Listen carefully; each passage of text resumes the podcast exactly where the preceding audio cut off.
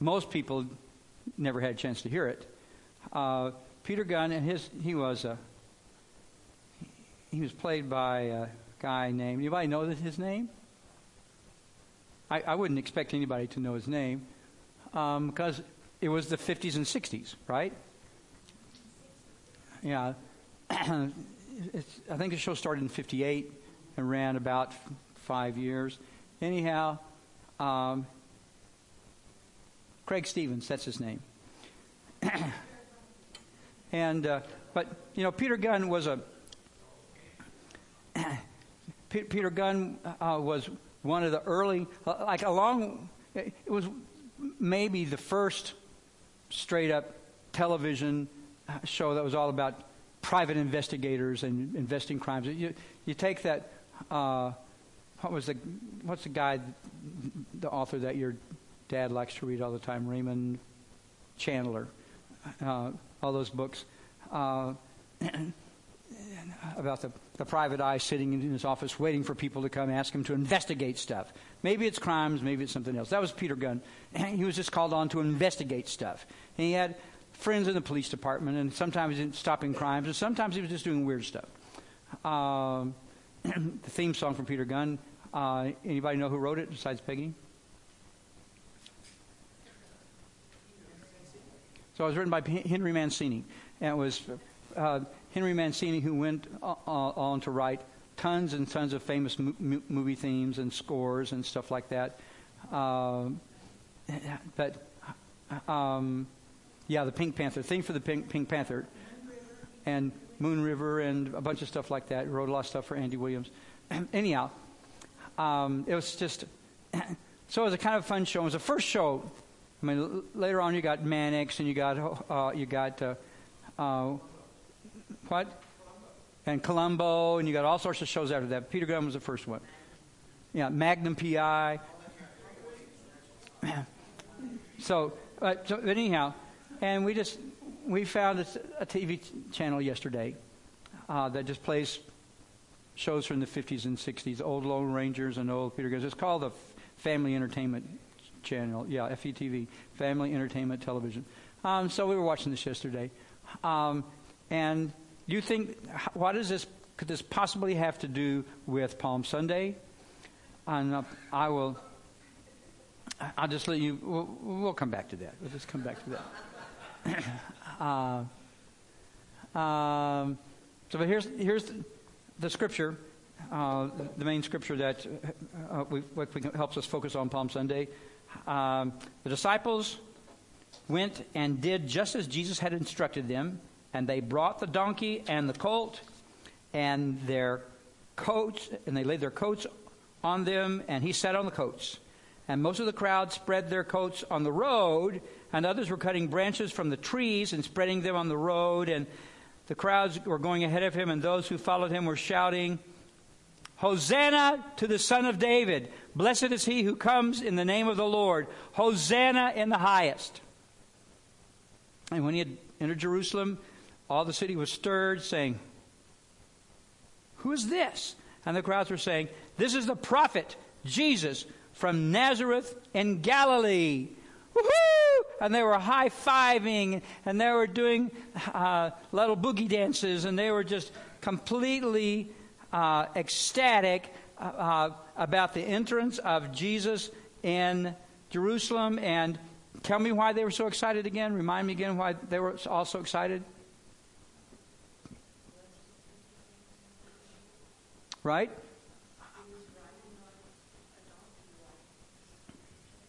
Right.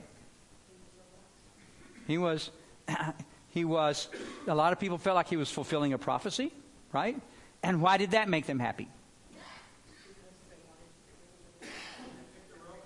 Yeah, because, because there had always been this prophecy uh, from hundreds of years ago that you know, there was going to be a Messiah, and he was going to uh, come and set them free. That you know, the, the, the very earliest prophecy given to Abraham was God said to Abraham, If you'll trust me, one of these days I will make your descendants as numerous as all the stars in the sky and all the sandwiches on the seashore. Uh, the sandwiches on the seashore. Um, uh, anyhow, and so, and on, and from there, there were more prophecies like you'll be the head and not the tail, and one of these days, all the whole world will be coming and running to you and ask how to be saved, and and and yet they just kept taking on the chin over and over and over again. Some, you know, sometimes it was their fault because they didn't uh, trust the Lord and, and obey uh, the law, and sometimes it was just, I mean, they get they were in the wrong place at the wrong time. Like when Alexander the Great decided to fight the Egyptians, they fought them. You know, the battle was in Israel because it was just it was, like meet meet me in the parking lot. We'll work this out. And they were just in, but they were just constantly defeated and constantly overwhelmed. And so uh, they were. Uh, Israel had been for years downtrodden. I mean, they, they'd been dragged off into captivity in Babylon. You know, they had to come back and had to rebuild their city. They worked so hard over a couple of years to rebuild Jerusalem and and and start work on rebuilding a little temple. And and then the Romans came in and smashed it all down again. And, and now they were they were oppressed again, very oppressed people. Uh, so they were going, whoopee! We're finally going to win. We're finally going to win. You think? Uh, Hosanna is a cry of praise and celebration? Really? If you do a search for the meaning of Hosanna in some dictionaries, it'll tell you, they'll lead with this, that it's a definition of excitement and victory and celebration and na, na, na, na, na, na, na, na, na, na, na, na, na, na. Um, but, but the, the, the Hebrew word is a, Hosanna is a combination of two Hebrew words, Yasha, which means deliver or save, and Ana, which means to beg for or beseech. The word literally means, Lord, please save us. I am begging you to save me or deliver me. Now they were so they were excited. They thought, "This is the King, Lord. Now come and save us, Lord. Come and save us. We're desperate. We need you. Come and take the Romans out. Fulfill all the promises. Uh, give us back our standing to be, be number one. Be number one. we want to be number one. We want. It's our turn to be able to push other people around. It's our turn to be able to kick our enemies in the teeth. It's our turn finally to have wealth and prosperity and to be honored above all, and all the nations will come to us. It's our turn to be. We are the champions. It's, it's finally our turn. Lord, come and do this for us. Come and do this for us. That's what they were yelling. We're going to skip that part. Um, deliverance from the Romans deliverance from generations of oppression, generations of persecution. They wanted to be saved from that, and they want to be given their rightful place based on God's promise to Abraham. And maybe a few need to be saved from something else, but that's a pretty big. That's a pretty big yes. But is that really what they needed? It is definitely what they thought they needed to be delivered from, but was it really their biggest, deepest, most important need? Was their most important need to be saved by the, from the Romans? Was their most important need to be saved from political oppression? Was their most important need to be saved from bad leaders? Was their most important need to be saved from a bad economy? Was their most important need to be saved from, uh, well, yes or no? Was that their most important need? No. No. Yeah, you've heard this. You've seen this movie before.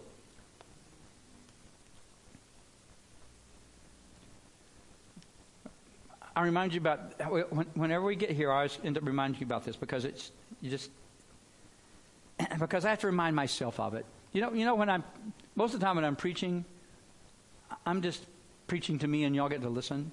When I'm preaching, I'm just sharing stuff that that that God has has on my heart, and uh, and as far as I'm concerned, if if if it makes if it speaks to me, then I'm going to make it speak to you whether you need it or not. So, uh, So now we're back to the, in Mark chapter 2. You remember this. They brought the, they brought the paralytic and they, they dropped him through the ceiling. It's such, a, it's such a powerful story just to visualize what these friends did for their friend who couldn't walk.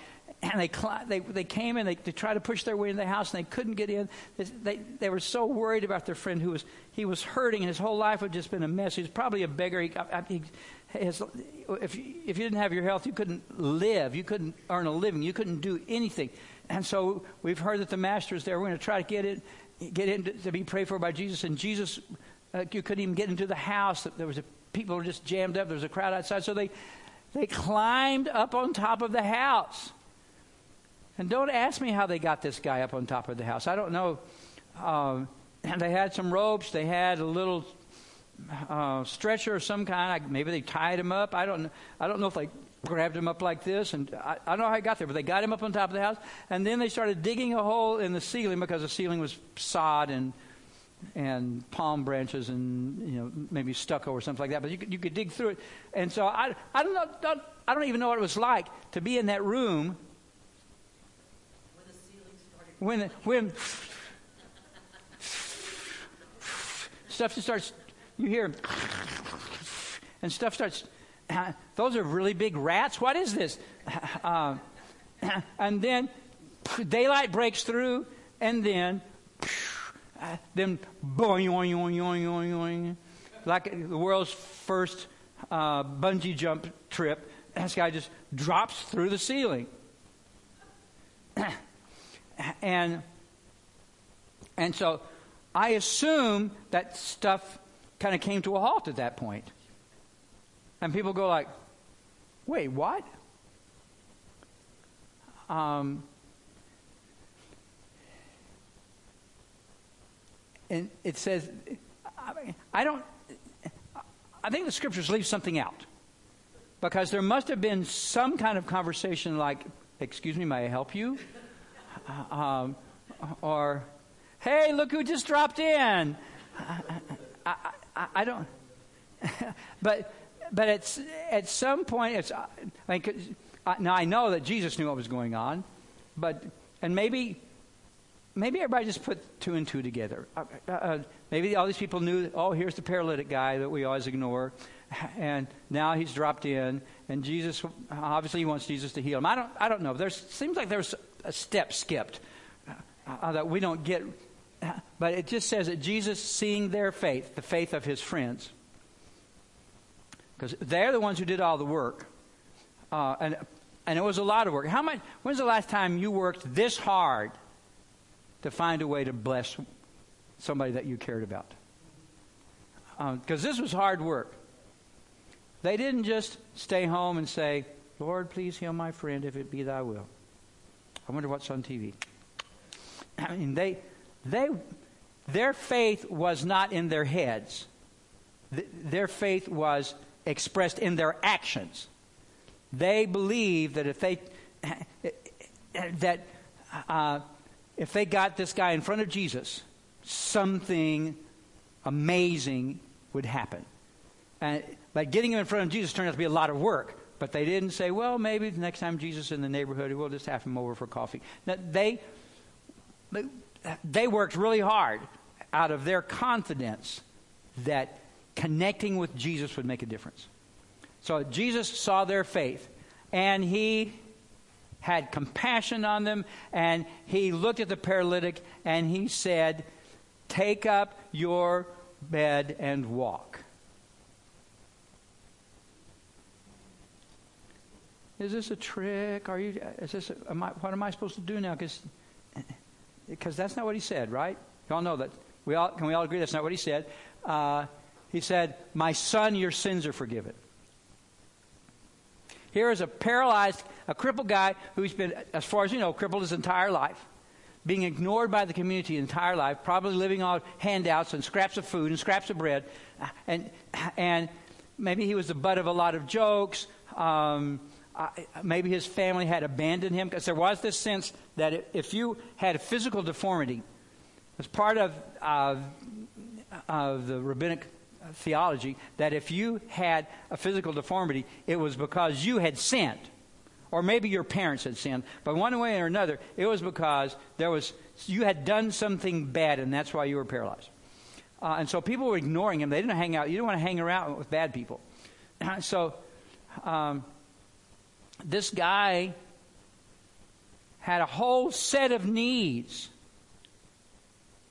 that his friends expected that Jesus would meet. Jesus was his last chance, his only hope. and yet, Jesus looked at the situation and realized that his most important need was not to be able to walk.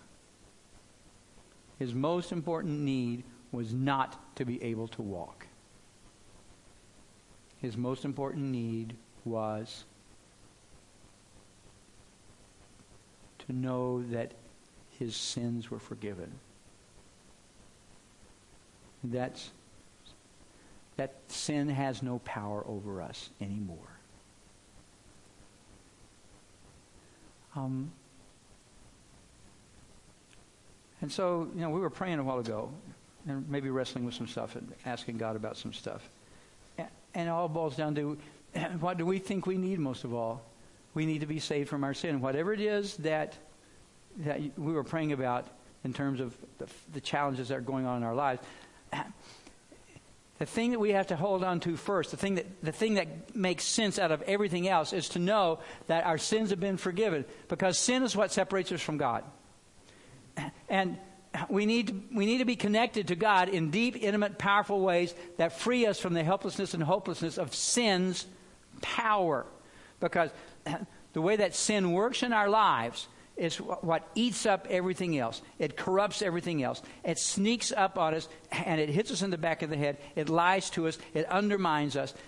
And uh, um, the guilt and shame and frustration and uh, behaviors that all bubble up out of what is still our kind of sinful nature end up separating us from God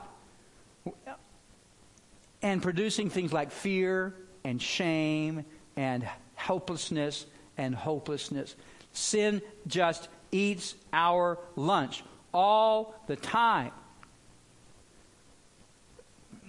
We know that from personal experience, but take, uh, you can take Paul's word for it. Let me read you this passage out of Romans.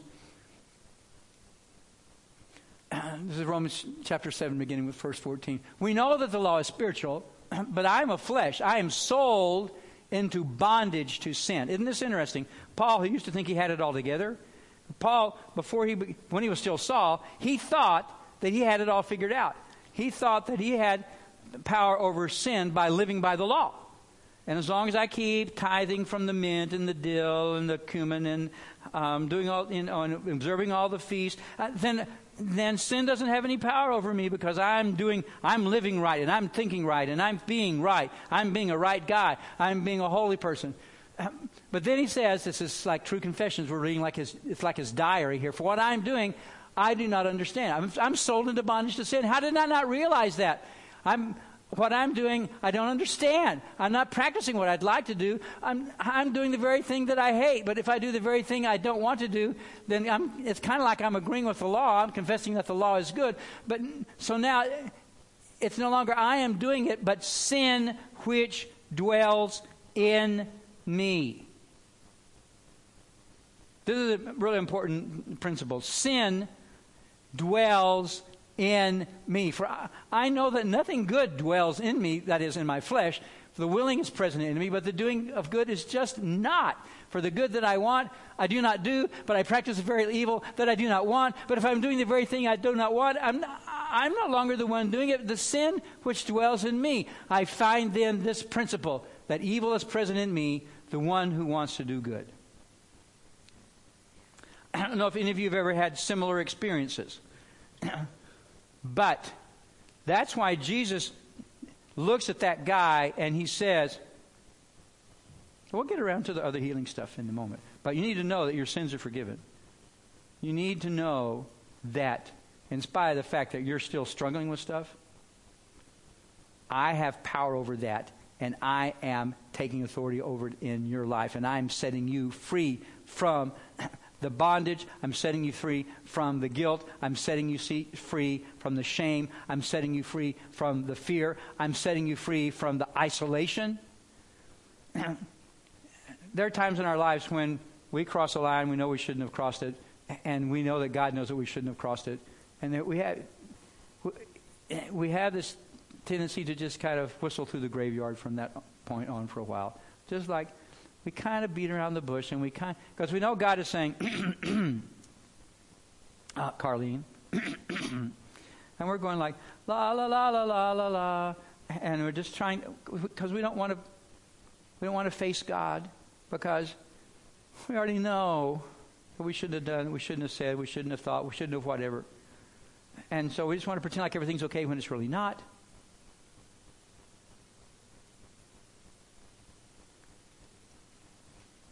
Paul gave us good news. Therefore, there is now no condemnation for those who are in Christ Jesus. The law of the Spirit of life in Christ Jesus has set you free from the law of sin and death. He looked at that guy. I have some good news for you. Your sins are forgiven. You don't have to be afraid of failing. You don't have to be afraid of disappointing me. You don't have to be. You don't. We'll figure this out. I'm never going to let go of you. I'm never going to reject you. I'm never going to shove you away. I'm going to always be there for you. I have paid the price for your sin, so nothing else. The only thing now that can separate you from me is if you turn your back on me and just go la la la la la. And then whenever you take your fingers out of your ears and turn around, I'm going to be right there. I'm going to be right there. I'm going to still be taking care of you. I'm still going to be ready to hug you. I'm still going to be ready to restore you. Uh, uh my work in your life is not finished yet. Let me just remind you this. I've, i say every once in a while. There are little sins, and, and you have committed some of them probably on your way to church here this morning, even. Uh, little sins with an S. Then there's capital sin. Sin is the force that drives all of those other little sinful behaviors. And Jesus on the cross broke the power of sin. He delivered us from the power, uh, the law of sin and death that was eating us up inside. And so he, he neutralized those final effects. But here's the thing it can't be conquered alone. Now we're back. This is an episode of Peter Gunn, Season 2, Episode 18, called Fill the Cup. Ran January the 25th, 1960. Peter Gunn gets a call from, I mean, guy, just, the guy just got his name out of a phone book. I, I, don't, I don't know any of, I don't know actually how, why this guy called Peter Gunn. But what he called Peter, he said, I, I need your help with something. Um, I'm just going to. It's, it's kind of interesting episode. I'm just. Gonna, I'll cut to the chase and just say this much: the guy's an al- alcoholic.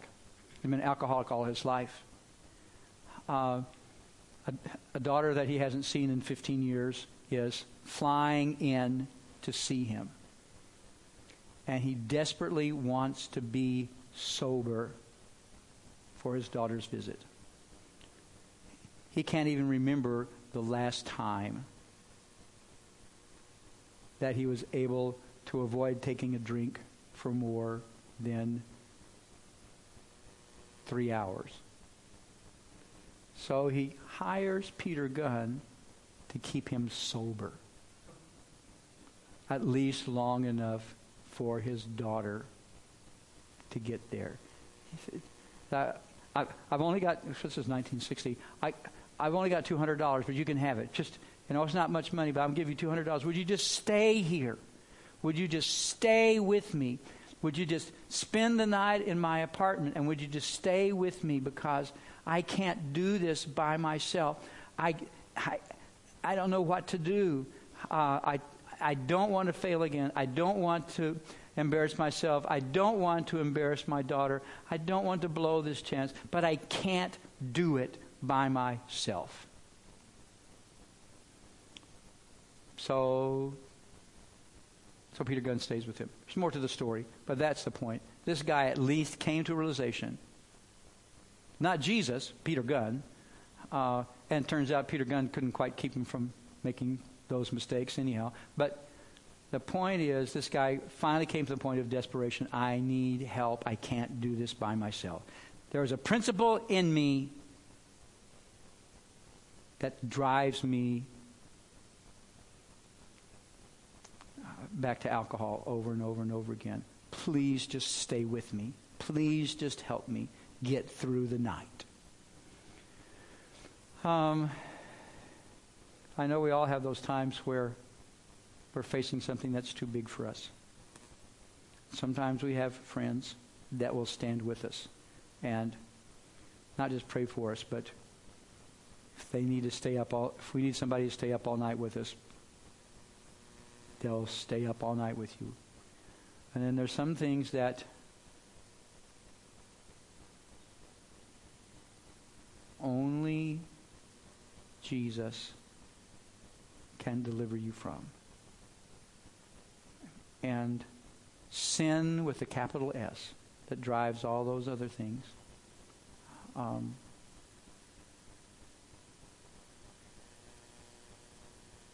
Jesus has already handled that.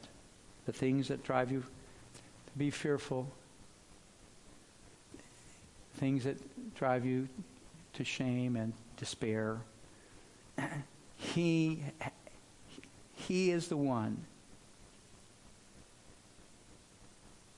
who has already won the victory. We, we, we cry out, Lord, please save me from this. Lord, please save me from that. What is it that you're what is it that you really need? Well, all the things that you are, uh, you might find yourself, if you were that person on the side of the road and Jesus was coming to town, Lord, please save me. Hosanna, Hosanna. Lord, please save me. Uh, what is it that you really need? What is it that you really need? What do you really need to be saved from above everything else right now? Uh, we've got annoying circumstances when things that, things that are broken that we wish were fixed. But is that what we really need to be saved from? Or is it more along the lines of, I really need to be saved from the tendency to make everything about me? Do I really need to be saved from the tendency to look in the wrong places uh, for help and deliverance? Do I, uh, uh, uh, do I need to be saved from the things that diminish my faith? Um, do I need to be saved from the things that uh, take my eyes off of Jesus? Uh, what is it that we, because we, we, always look in the wrong places. I think the Holy Spirit will show you. You know, Jesus even says, uh, your, the Lord knows your needs even before you ask. So the next time you find yourself saying, Hosanna, Hosanna, Lord, I'm begging you, please save me. Stop just for a moment and make sure you're asking God to save you from the right thing because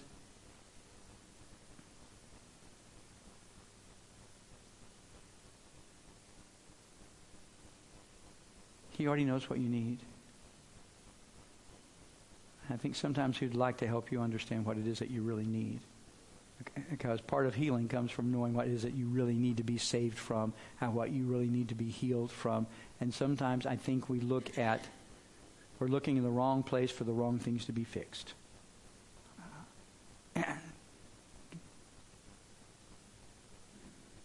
Went to Chris Booth's funeral yesterday. Some of you don't know Chris. Um, a little boy named Chris Booth. Uh, he's the oldest child, son, son of uh, James and Nita Burton. Actually, he was from Chris is from a previous marriage, but Burtons were members at Central Christian Church for a long time, and uh, James uh, has been in the tile installing business like forever. Yeah, and uh, Chris is David's age. Chris was born, uh, I guess we'll just say, for, for, lack of a, I don't have the clear diagnosis, but he's born with cerebral palsy. We'll just say that. Um, and reasonably, very high functioning, uh, eventually kind of learned to walk, uh, first with little crutches, and then he's, he could actually um, but he had he, he had lots and lots of disabilities.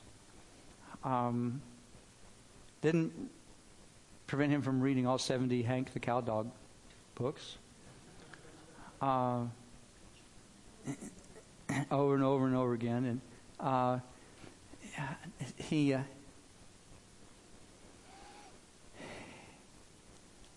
he, you, you walk up to Chris uh, on Sunday morning, you say, How are you doing, Chris? He say, he kind of look off and said, Good. I'm good. Um, and uh, and then he, you know, after church is over, or maybe before church, uh, he'd come up to me and he, he'd say, Brother Jackie, Brother Jackie, I was reading in John, and could you explain to me again about this one verse? Because I don't understand it. Can you tell me about so we'd have a talk about the Bible. Or he loved music. He like he collected uh, Christian CDs. I don't know how big his collection was, but he just loved listening to Christian music. And and every once in a while, he, he'd come and he wanted to tell me about his new CD and the group he was listening to. But every once in a while, I'd say, Brother Jackie, I, I've written a song about Jesus. You want to hear me sing it? Well, of course I did. And he would sing me this song, and sometimes it had to do with, you know, with it was maybe a song about pro-life issues. Sometimes it was just a song about Jesus, and he'd just sing it. Um, he kind of had a little job working at the book section in Walmart. Um, he was he was very successful at Special Olympics. Every once in a while, he'd wear all of his medals to church, and they just rattle. Uh, here's here's the thing about Chris. All these, all the years that I knew him, he never once came up to me and said, "Brother Jackie, why did God make me like this?" Brother Jackie, my life is really hard. Do you, you don't have any idea what I have to go through every day just to get ready to come to church? You don't really, um, Brother Jackie, I want to be healed from this condition because my life is miserable. A lot of other people felt sorry for him, but never once in all the 42 years that I knew Chris, he never complained to me about what most of us would consider to be a tragic situation. And that if we could have, uh, uh, and I'm sure people have, laid hands on him and prayed for that conviction to be totally healed so that he would be normal, we would have done it to take this burden off of him. But he never asked for it because he never focused on it, as near as I can tell. Um, he would fight with his mother over when supper was going to be, but he wouldn't. Uh, I mean, he was a normal kid, but he was a, that's the thing. He was a normal kid in the middle of what all the rest of us would think was a terrible situation. Uh, because he focused on the things that he loved, and he focused on Jesus. Um, he didn't try to change things that he couldn't change.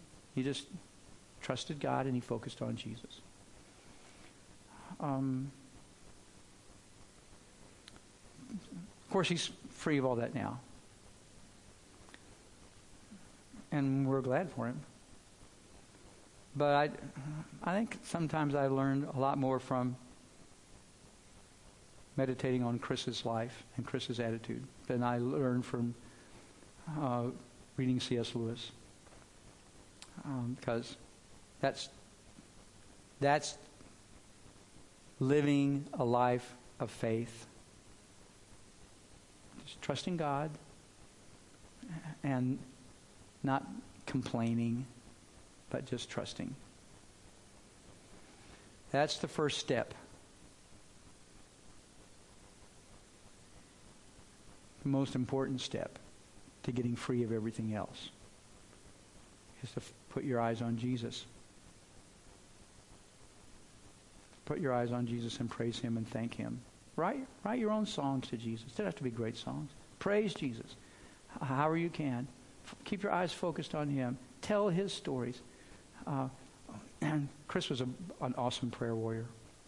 Um, he kept a, a prayer diary of all the people that he was praying for and he would come up, not just to me, but there were two other pastors who were there, t- told their stories too, and uh, all the times Chris just came up and said, "I'm praying for you," or "I did pray for you. What else do I need to pray for you about?"